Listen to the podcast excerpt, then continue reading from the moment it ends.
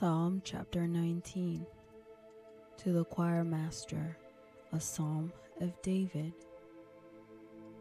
The heavens declare the glory of God, and the sky above proclaims his handiwork. Day to day pours out speech, and night to night reveals knowledge. There is no speech, nor are there words whose voice is not heard. Their voice goes out through all the earth, and their words to the end of the world. In them he has set a tent for the sun, which comes out like a bridegroom leaving his chamber, and like a strong man runs its course with joy. Its rising is from the end of the heavens, and its circuit to the end of them, and there is nothing hidden from its heat.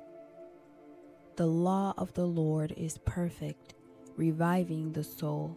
The testimony of the Lord is sure, making wise the simple. The precepts of the Lord are right, rejoicing the heart. The commandment of the Lord is pure, enlightening the eyes. The fear of the Lord is clean, enduring forever. The rules of the Lord are true and righteous altogether.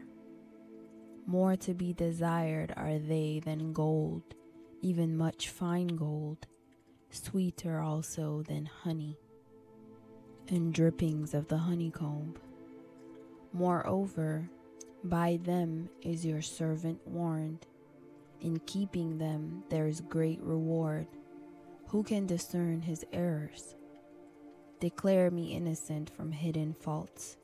Keep back your servant also from presumptuous sins.